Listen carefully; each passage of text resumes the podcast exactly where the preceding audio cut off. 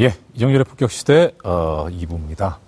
가을의 평양에서 다시 만납시다 라는 말이 있었습니다. 지난 봄 판문점에서 만난 남북 정상이 헤어지면서 한 약속입니다. 오 일 뒤 드디어 삼 차 남북 정상회담이 열리게 됩니다. 조금 전에 화면 보셨죠? 어, 다시 봐도 아유, 참 가슴 뭉클합니다. 이 남북 정상이 어떻게 보면 세대 차이도 있고 뭐 남북이랑 또 차이도 있고 그런데 하, 남자 둘의 이 포옹이 저렇게 가슴을 뭉클하게 할 수 있는가라는 언제 봐도 참 가슴 뭉클합니다. 자, 근데 이제 이 긴장 상태였었던 북미 관계도 급변하면서 이 차 북미 정상회담까지 거론되는 분위기입니다.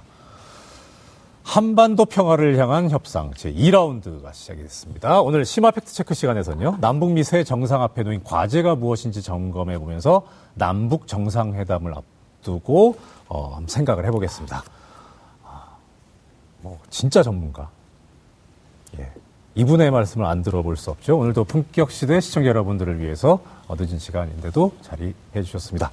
조한범 통일연구원 박사님이십니다. 어서 오십시오. 예, 안녕하세요. 예, 예 안녕하십니까. 네, 안녕하십니까. 아, 일단 박사님 나오시면 걱정이 안 됩니다. 아, 그렇습니까? 예, 아, 오늘 사실 이게 저 하면서 아 방송을 제가 이렇게 어떤 출연자로서 진행도 하고 이렇게 쭉 해야 되는데 마치 아, 또 큰 걸 배워가는구나.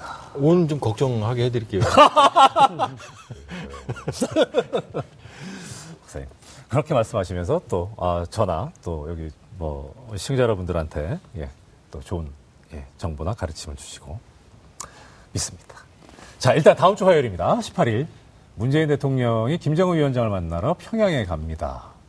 이 박 삼 일간 평양에서 진행될 남북 정상회담, 삼 차 남북 정상회담입니다. 장소나 일정, 지난, 지난 일, 이 차와는 어떻게 다른지, 예. 아, 우리, 요, 팩트에 관한, 예. 김 대표님께서 활약을 좀 해주셨으면 좋겠습니다.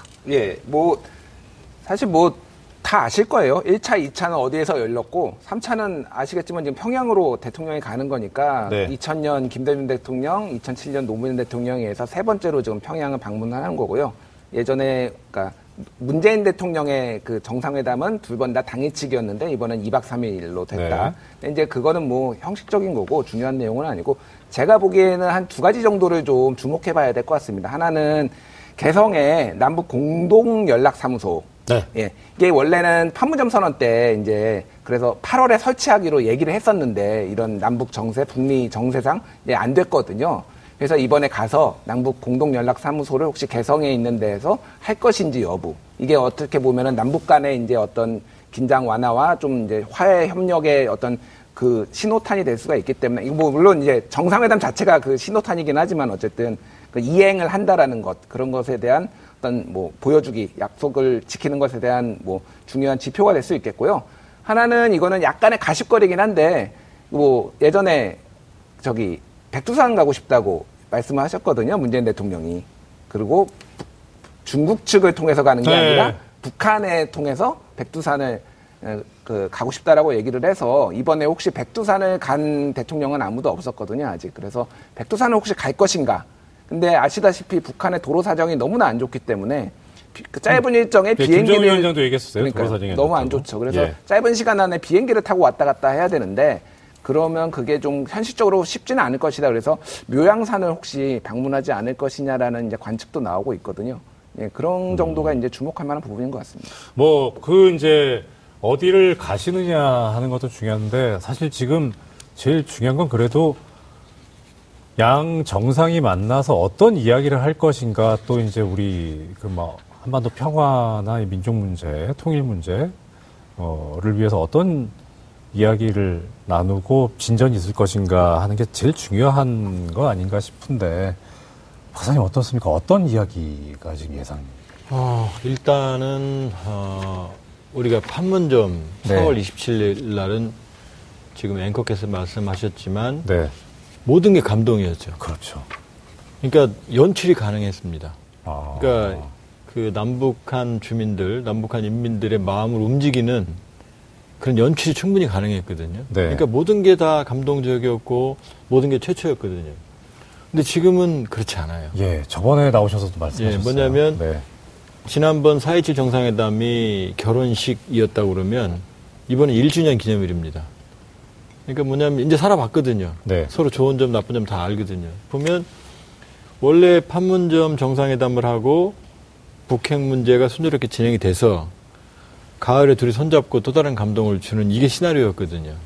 근데 이 중간에 예전에 없던 예정에 없던 이 차 북핵 통일각 정상회담이 네, 있었죠. 네, 그 네. 위기 국면을 해소하는 거였어요. 그렇죠. 네. 북미 간에. 그리고 이번에도 폼페오 장관 방북이 지난달 이십삼 일 날 간다고 그랬는데 이십사 일 날 트럼프 대통령이 중단시켜버렸거든요. 네. 그리고 미국 내 여러 기류는 북한에 대한 압박을 더 심화하는 쪽으로 지금 흐름이 흘러가고 있거든요. 그러니까 음, 강성 분위기군요. 예, 처음에 예상했던 정상회담하고는 성격이 달라졌어요. 네. 그러니까 판문점 선언에서 비핵화 의지를 확인하고 파격적인 남북관계, 북핵 협상의 순조로운 이행, 그러면 이제 이 판, 이번에 가을 정상회담에서는 정말로 지속 가능한 남북관계를 위한 또 다른 파격적인 합의가 가능했겠죠. 네. 근데 지금 그런 상황이 전혀 아닙니다. 아, 사실 이 그 타임지 표지도 장식했었습니다만은 협상가로서의 문재인 대통령의 능력과 역할이 기대되는 그런 시기가 다시 온 것 아닌가. 그거는 정확히 맞습니다. 근데 예. 왜 그러냐면 이제 원래 드린 말씀대로라면은 이 차 가을 정상회담은 남북 관계에 주안점을 둔 거였는데 네. 지금 성격이 변질됐어요. 네. 뭐냐면 북핵 문제가 해결이 안 되니까 지금 우리 김 대표께서 말씀하셨지만 개성의 공동연락사무소도 팔 일오 때 대통령께서 며칠 뒤라고 그랬는데 지금 며칠이나 지금 몇 주 뒤에 지금 문을 열었잖아요. 미국이 막은 거거든요. 그 다음에 남북 공동열차 운행 그건 못 갔어요 결국은. 네. 시리즈까지 갔다 오고 그랬는데 그것도 네. 바로 대북 제재 미국이 막은 거거든요. 그러니까 뭐 뭐 뭐 뭐 하루 늦었다 그랬나? 뭐. 예, 뭐 그건 뭐 핑계고요. 네, 핑계죠. 그, 핑계고 그럼 뭐냐면 무슨 얘기냐면 지금도 미국은 계속해서 남북 관계와 비핵화는 같이 가야 된다. 이 얘기는 뭐냐? 네. 북한의 비핵화가 없는데 남북 관계가 진전되는 걸 우리는 용납할 수 없다는 경고를 계속하는 거거든요. 그러니까 지금 우리 입장에서는 남북 관계보다 북핵 문제의 결정적 계기를 만들어야 되는 게 더 중요한 과제가 됐어요. 그러니까. 그렇죠. 지금 뭐 대통령께서 표정은 저렇게 무덤덤하시지만 사실 매우 어려운 짐을 지고 있어요. 그러니까 그렇죠. 지금 두 개의 충돌점이 있습니다. 하나는 뭐냐면은 북한은 사실은 많이 변화했어요. 핵실험 없잖아요. 아이씨비엠 발사 중단했잖아요. 그렇죠. 풍계리 폭파했습니다. 네, 의자에서 얘기했지만은 그거 페이크 아닙니다. 안에까지 다 폭파했어요. 그 다음에 인공위성 발사 시험장 하나밖에 없는 발사 시험장을 철거를 시작했고 거의 다 철거 끝났습니다. 유해도 성안했고 추가적으로 철거하는 조치도 나오고 있어요. 이 정도면은 북한의 입장에서는 종전선언을 달라는 건데 미국의 입장에서는 그거는 진정성 있는 비핵화, 비핵화 조치가 전혀 아니다. 못 준다.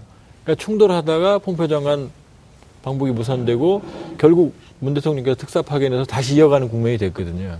그러니까 이미 행간에 나왔습니다. 말이 정의용 실장께서 오 일 날 방북하고 돌아와서 브리핑을 할 때 그 다음날 했죠, 한금. 분명히 이렇게 말했어요. 평양에 가서 무슨 의제를 갖고 얘기를 했냐 그랬더니 판문점 선언의 이행 상황을 점검하고 네. 앞으로 어떻게 할지 한 다음에 그 다음에가 중요해요. 비핵화의 실천적인 조치들을 논의한다 그랬어요. 이건 사상 처음입니다. 남북 정상회담에서 비핵화의 조치를 논의한다고 말한 건 처음이에요. 그리고 오늘도 문 대통령께서 지금 비핵화의 물꼬를 트는 쪽에 방점을 두는 얘기를 많이 하셨거든요. 그러니까 제가 보기에는 아마 판문점 선언의 이행 점검하고 앞으로 잘해보자. 그 다음에 여기에 이제 몇 개 조금 규모가 있는 것을 합의하는 정도일 거고 핵심은 비핵화 쪽입니다. 그러니까 김정은 아... 위원장이 추가적인 비핵화 조치를 어느 것을 한다라고 네. 입장을 표명하느냐 이게 지금 여부가 달려있다고 볼 수 있어요. 아... 그래요. 뭐 잠깐 다른 얘기긴 한데 이게 지금 남북정상회담이 이렇게 지금 오히려 좀 약간 아, 이게 남북 정상이 만난데 라고 하는 어떤 희망적이고 이렇게 들뜬 그런 분위기가 아니라, 아, 이거 뭔가 좀 해결해야 될 문제가 있는데 하는 다소 무거운 분위기인데, 그런 상황에서 또 정치권까지 지금 약간 또 이게 분위기가 안 좋다고 그래요. 어떤 상황이 연출되고 네. 있습니까? 네. 일단 저번 수업에서 궁금한 게 있는데 그걸 이따 여쭤보고 네. 우리 아, 지금 일단은 뭐 야당이 뭐 예상했던 반응이겠죠. 그러니까 뭐 우리는 같이 않겠다. 그런데 거기에 그 반응의 어떤 뭐 반응이란 것도 수준이라는 게 있지 않습니까? 그러니까 남북 관계를 우리도 우리 나름대로 고민하는데 지금 대통령 방식은 아닙니다라는 이제 그런 반대가 아니라 어 거기 우리가 왜 가요? 우리 뭐 들러리 서로? 어, 아니면 거기 가서 뭐 우리가 뭐 할 것도 없는데 왜 가? 이런 식으로 지금 어, 손학규 바른미래당 대표나 그다음에 에, 김병준 어, 비대위원장, 자유한국당 비대위원장이 그런 식으로 이제 반응을 해서 어, 그냥 뭐 우리 좀 속된 표현으로 야지를 놓는 수준으로밖에 하지 않아서 뭐 제가 봤을 때는 그런 이제 그 이분들도 남북 관계에 대한 너무나 고민이 없으시구나. 왜냐하면 앞으로 이렇게 또 만나게 되고 그리고 또 우리가 같이 어쨌든 일 주년이라도 또 그 감동을 또 대통령이 간 거니까 그리고 가면은 예전에 갔던 노무현 전 대통령 생각도, 생각도 나고 김대중 전 대통령 생각도 나고 더 또 그런 요소들이 있어요. 근데 그럴 때 거기에 가지 말라고 했던 가서 뭘 그런 그런 사람들의 말이 어떤 이제 의미가 있을까? 그러니까 너무 앞뒤 따지지 않고 그렇게 얘기를 하신 것 같아서 이제 그런 좀 어떤 그 격조가 좀 안타깝고 아, 그래 가서 그러니까 뭐 하여튼 이제 그런 부분이 있고요. 저 이제 저번 수업에서 이렇게 궁금했던 건데 추가 질문 나중에 끝나고 얘기하세요. 어... 지금 이 부분 제가 좀 한마디 보태도 됩니까? 예. 어... 저기 바, 죄송합니다. 박사님은 무한 사유 아니 저는 저 전공은 아닌데요. 왜냐하면 네. 역사입니다. 역사의 네. 한 토막을 좀 말씀을 드리고 싶은데 이천 년 남북 정상회담 할 때 저도 그 당시 이제 김대중 대통령을 좀 도와드렸거든요. 아, 그런데 네. 그때도 야당의 그때는 이회창 총재였습니다.를 네. 모시기 위한 노력이 있었습니다. 아, 이건 안 알려져 있죠. 아, 네, 안 알려져 있습니다. 그런데 물밑 접촉을 통해서 겉으로는 드러나지 않았습니다. 네. 물밑 접촉을 통해서 같이 모시고 가는 거에 대한 노력이 있었습니다. 예. 예, 이건 뭐 이십 년 전 얘기지만 아직도 여러 그 생존해 계신 분들이기 때문에 자세히 말씀 못 드리지만 그때도 네네. 있었습니다. 예. 있었고 이 총재가 만일에 못 가신다고 할 경우에 대비해서 최소한 야당의 정책위 의장 아. 정도는 동반하자는 것 안도 가지고 네. 사람들이 좀 움직였습니다. 네네. 그래서 이게 처음 시도된 건 아니고요. 저는 다만 아쉬운 게 지금 고 기자님 말씀처럼 어, 야당 대표들이 동반하는 게 가장 모양이 아름답다라는 거고 두 번째는 그러나 그렇다고 해서 이런 방식 지금 겉으로 드러났던 방식으로 접근했던 건 조금 아쉬움이 있어요. 그러니까 사전에 좀 더 많은 노력을 기울였다고 그러면은 제가 보기에는 어, 야당이 저렇게 이런 지하에 거절하기는 어려울 만한 충분한 의전과 방법들은 있었거든요. 그렇기 때문에 저는 두 쪽 다 아쉽습니다. 음. 그리고 이천 년에도 이런 일을 하기 위해서 상당히 보이지 않는 부분에서 많은 부분들이 노력을 했고 그건 아마 어, 기록되지 않은 역사로 남겠죠. 그렇기 때문에 이번은 이렇다 치더라도 이걸 차제에 이번 기회를 교훈으로 삼아서 어떻게 하면 합의 구도를 만들 수 있는지 양측이 모두 아마 공부를 했을 것 같아요. 그렇기 때문에 이번에 너무 집착하지 마시고 다음번에도 합의를 만들어낼 수 있으니까 그 부분을 좀 양측이 모두 신경을 썼으면 좋겠습니다. 근데 저는 사실 한 가지 이해가 안 되는 게 지난번에 뭐 냉면 먹을 때 불러주지 않아서 약간의 불만을 토로하셨는데 그래서 이번에 같이 가자고 했는데 왜 또 그렇게 하시는지 좀 조선벽, 조석벽가 하는 것 같아서 좀 아쉬움이 좀 큰 것 같습니다. 저는 이해가 가던데요. 아, 그래요? 네. 원래부터 싫었을 것 같아요. 아니, 근데 본인들이 자기들을 예. 너무 잘 알고 있는 거야. 그러니까 예. 보니까 들러리 설 것 같아서 안 한다고 그랬잖아요. 예. 맞아요. 들러리가 많은데 왜 맞냐면 진짜 들러리가 안 되려면 손학규가 아니라 안철수가 가야 되는 거고요. 그리고 김병준이 아니라 예. 보수의 시그니처 홍준표가 가야 되는 거예요. 그러면 들러리가 아니에요. 아, 홍준표 대표님 보고 싶네요. 그러니까 이들은 자기 존재가 아는 거지. 우리가 가면 들러리라는 거. 음. 네. 자, 어, 그 지금 이제 여러 가지 뭐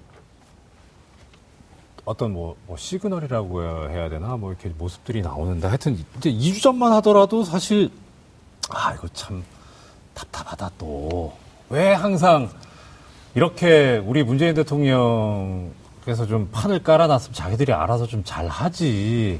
그렇게 나서시게 하냐. 이렇게 특히 이제 폼페오 장관 방북 취소됐을 때 그때 특히 그런 아쉬움도 얘기하고 그랬었는데, 어, 그 중간에 이제 또 계속 상황이 변하고 있어요. 그러면서 이제 뭐 남북미 정상 릴레이 가을 회동까지 뭐 얘기가 나오고 있는, 아직 이제 정말 정말 섣부른 이야기이긴 하겠지만 조심스럽게 희망을 가져보기도 하는데, 어떤 일이 있었는지 그 사실관계를 한번 좀 정리를 해봐 주시죠. 예, 사실 네. 그때 우리가 얘기할 때만 해도 뭔가 굉장히 암울한 분위기 속에서 그렇죠. 아무것도 안 될 것 같았는데 그새 확 바뀌었습니다. 아시다시피 네. 팔월 이십사일 날 폼페이오 방북을 못하게 트럼프 대통령이 했는데 구월 사일 날 문재인 대통령하고 트럼프 대통령하고 이제 통화를 하죠.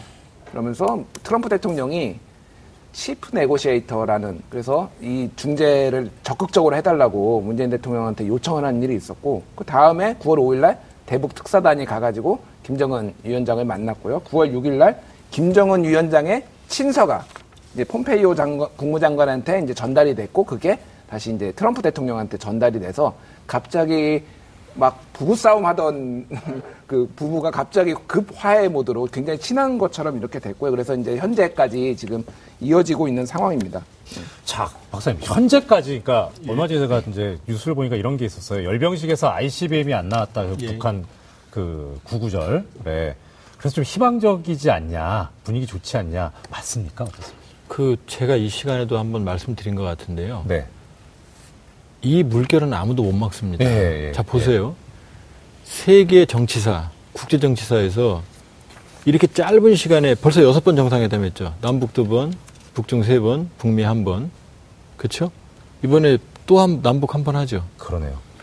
그 다음에 친서는요, 일 년에 한 번 오고 갈까 말 거예요. 무슨 연애 편지도 아니고 맨날 쪽지 편지 주고 왔다 갔다. 이제 친서 보내는 거 아무도 안 놀래요.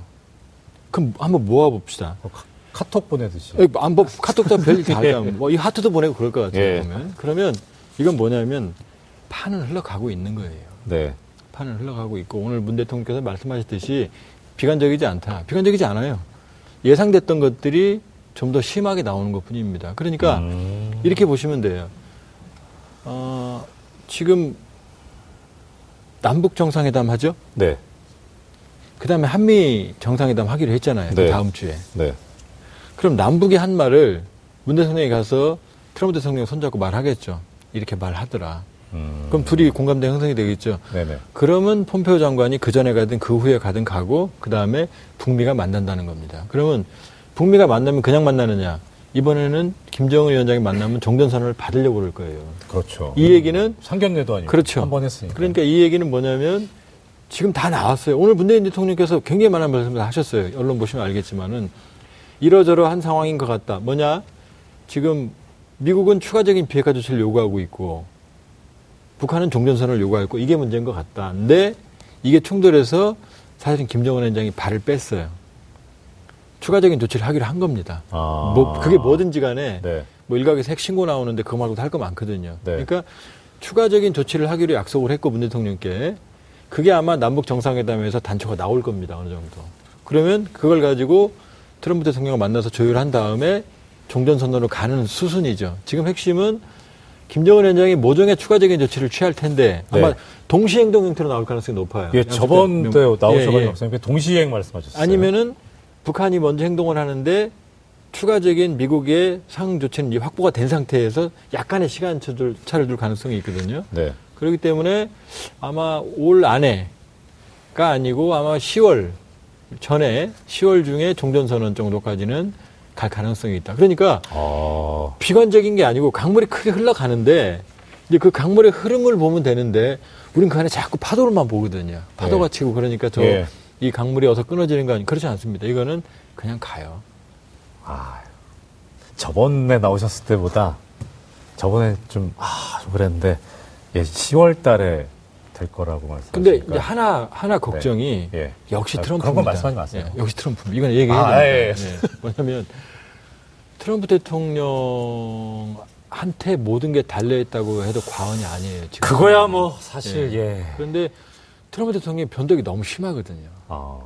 벌써 두 번째 판을 지금 네, 네. 깨려고 지금 시도한 거거든요. 네. 근데 세 번째 이런 일이 발생한다 그러면 전체 정말로 판이 위험해지죠. 그렇기 때문에 뭐든지 삼세 번이 문제죠. 예, 트럼프 대통령만 지금 이 스탠스, 이 기조를 유지한다 그러면 네. 제가 보기에는 큰 문제는 없다. 간다. 시진핑은 이제 다시 끼어들지는 않겠죠? 예, 시진핑은 끼어들긴 들 건데요. 음. 지금과 같은 지금까지 했던 무모한 정도로 끼어들지는 음. 않을 겁니다. 이미 봤거든요. 그렇기 예. 때문에 만일에 그렇다고 또 너무 비관적인 건 아닌 게 트럼프 대통령이 변심을 한다고 하더라도 네.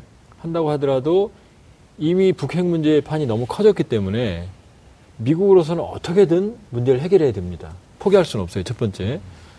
두 번째, 군사적인 충돌 가능성이 여전히 남아있지만 그러나 미국 안에서도 그게 얼마나 무모한지에 대해서 트럼프 측근들조차도 다 알고 있기 때문에 그건 쉬운 선택은 아닙니다. 그렇기 때문에 큰 틀에서 보면 여전히 비관은 할 필요는 없다. 비관만 네. 할 수는 없다. 이렇게 말씀드릴 수 있습니다. 그 조금 전에 이제 트럼프 대통령 이야기를 박사님께서 해주셨는데 거기에 그 저 아까 말씀드렸던 구구절 열병식에서 이 그 김정은 위원장이 보여준 모습 관련해 가지고 이제 우리 대북 특사단을 통해서 어, 김정은 위원장 메시지를 받아보고 트럼프 대통령이 이제 고맙다라고 하면서 긍정적인 반응을 보였다는 이야기가 있거든요. 예. 그 내용은 어떤 겁니까? 어떻게 들어가야 되는 겁니까? 예, 일단은 두 네. 번이 있었는데요. 그, 네. 그 대북 특사단 방문, 방북 다음 날에 한 거는 우리는 네. 함께 해낼 것이다. We will get it done together. 이렇게. 예? 아이, 죄송합니다. 아니요, 예, 잘 못 들었어요. We will 예. get it done, done together. 그 일을 같이 해결할 것이다라는 음, 함께 할 것이다. 예, 함께 할 것이다. 그래서 굉장히 긍정적인 걸 했고요. 네. 또 하나 더 신호가 좋았던 것은 구구절. 구구절에서 이제 아이씨비엠 이런 거 안 하고 네. 경제 발전 이런 거를 이제 표방을 했잖아요. 그 다음에 네. 매우 크고 그 긍정적인 성명이고 우리 둘은 모두가 틀렸다는 것을 증명할 것이다. 우리 둘은 여기선 김정은과 트럼프죠. 우리 둘은 남들이 이거에 대해서 비관적으로 얘기를 하지만은 우리 둘의 어떤 평화 협상에 대해서 모두가 그런 사람들이 그런 언론들이 틀렸다라는 거를 우리 둘이 증명할 것이다라고 얘기를 했거든요. 한마디로 평화 협상을 어떻게 해서든 이루어내겠다. 지금 우리 신호가 좋다라는 거를 이제 공개적으로 한 거죠. 물론 이게 워낙 변덕이 심한 사람이라서 그거를 뭐 다 믿으면 안 되겠지만은 전반적인 기류는 어쨌든 좀 좋게 흘러가고 있다. 이렇게 보시면 될 것 같습니다. 아, 이게 참 밀당도 아니고 어떨 때는 뭐 국무장관 방북 취소시켰다. 어떨 때는 또 여기 보면은 아까 그 땡큐 투 체어맨 김? 네, 김정은 네. 위원장한테 고맙다는. 하, 뭔지 모르겠어요. 근데 지금 아까 구구절 말씀하셨는데 네. 그걸 좀 종합을 해보면 네. 많은 특징들이 있습니다. 첫 번째 일단 아이씨비엠이 없었죠. 예.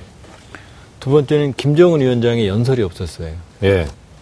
세 번째는 시진핑이 그 자리에 없었습니다. 아까 고 기자님 말씀하셨지만 원래 거기 있었어야 되거든요. 못 간 겁니다. 그리고 네 번째는 북한의 그동안의 모든 행사의 배경화면에는 은하삼호나 대포동 로켓이 나왔었어요. 음. 배경화면에. 그런데 이번 행사에 언론이든 신문이든 고위 지도자의 언급이든 그 어디서도 핵과 미사일이라는 단어가 단 한 번도 안 나왔습니다. 나온 건 경제발전이었어요. 네.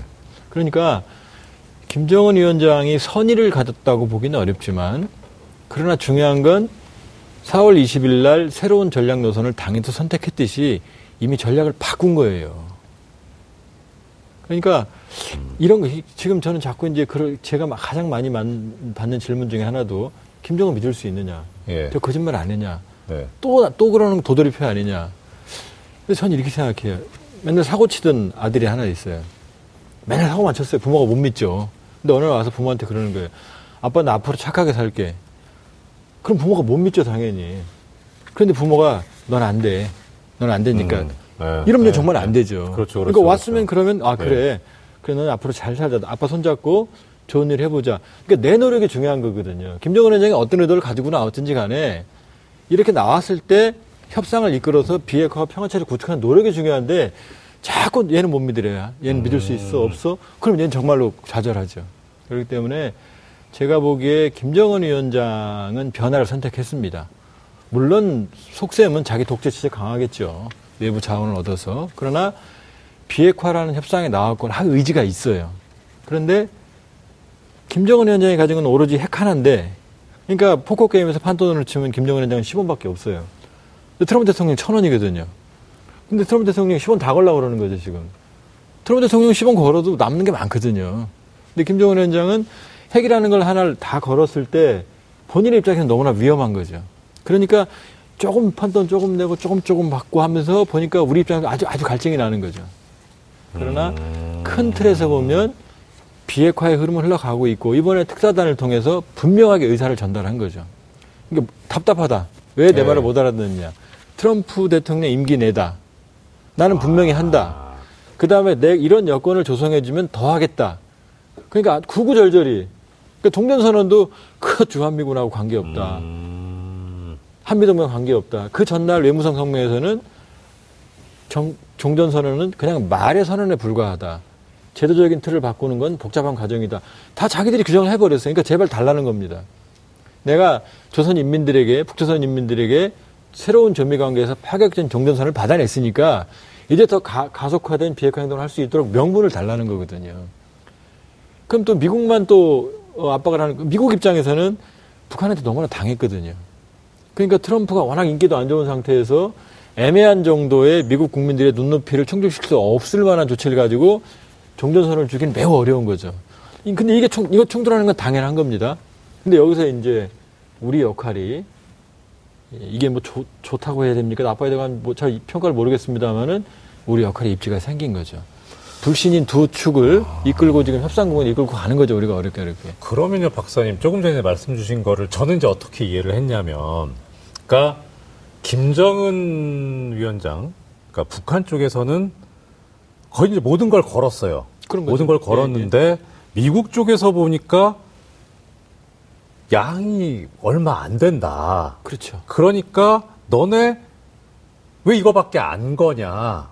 좀 더 큰 거를 내놔라라고 미국은 생각하고 있는데 실제 북한은 속으로는 아 북한은 다 걸었는데 왜 더 내놓으라 그래 하는 어떤 서로 간에 뭐 이렇게 관점의 차이, 의사소통의 부재, 신뢰 부족 이런 문제. 일단은 신뢰가 네. 부족한 상태에서요. 네. 그러니까 판돈이 천 원 있는 사람과 십 원 있는 사람인데 십 원 있는 사람은 일 원을 내놨어요. 네. 근데 천 원 있는 사람은 일 원이 양이 더 안 차거든요. 최소한 오 원은 내놔라. 네. 그런데 김정은 위원장께서 오 원을 내놓으면 아... 거의 절반을 내놓는 거고, 트럼프 대통령의 오 원 종전선언은 예. 사실 말뿐인 거거든요, 엄밀히 보면. 예. 그러니까 오늘 문재인 대통령께서 굉장히 중요한 말씀을 많이 하셨습니다. 뭐냐면 미래 핵뿐만 아니라 네. 현재 핵, 과거 핵. 과거 핵은 표현을 안 썼어요. 뭐냐, 미래 핵뿐만 아니라 만들어놓은 핵물질, 핵무기, 시설. 이건 현재의 과거 핵이거든요.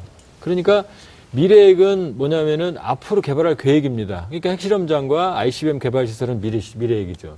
그럼 현재 핵은 뭐냐면은 지금 가동 중인 영변의 원자로. 여기 나온 연료병을 제철해서 피 이백삼십구 플루토늄 만드는 제철 시설, 방사학 실험실. 네. 그 다음에 자연 상태의 농축, 우라, 우라늄을 농축시키는 에이치유를 만드는 유이피 시설, 고농축 우라늄 시설. 요것까지도 손을 대라는 거예요. 음. 그 다음에 만들어놓은 핵무기, 핵물질, 핵탄두까지도. 그걸 다는 아니고요. 그러니까 미국이 원하는 건 좋다. 미래 핵을 포기한 건 인정한다. 그런데 이 앞부분 거 더 중요한 거. 네. 여기서 조치를 하라는 거예요. 일각에서 아... 뭐 핵 신고를 해주면 네. 종전선을 해준다. 미국은 그런 얘기 한 적이 없어요. 네. 그러니까 신고든 아니면 지금 현재, 그러니까 현재 핵, 현재 핵은 생산시설입니다. 아니면 과거 핵은 만들어 놓은 것들.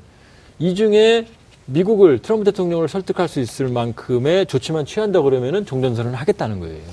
아, 그럼 이게 지금 설득할 수 있는 수준, 어느 수준, 그러니까 만족, 어느 정도 수준이 돼야 만족할 것인가 하는 그거에 지금 예. 다툼이. 추가, 근데 이제 김정은 위원장이 밀렸어요. 트럼프 대통령 예. 강공에. 네. 시진핑 주석도 밀렸습니다.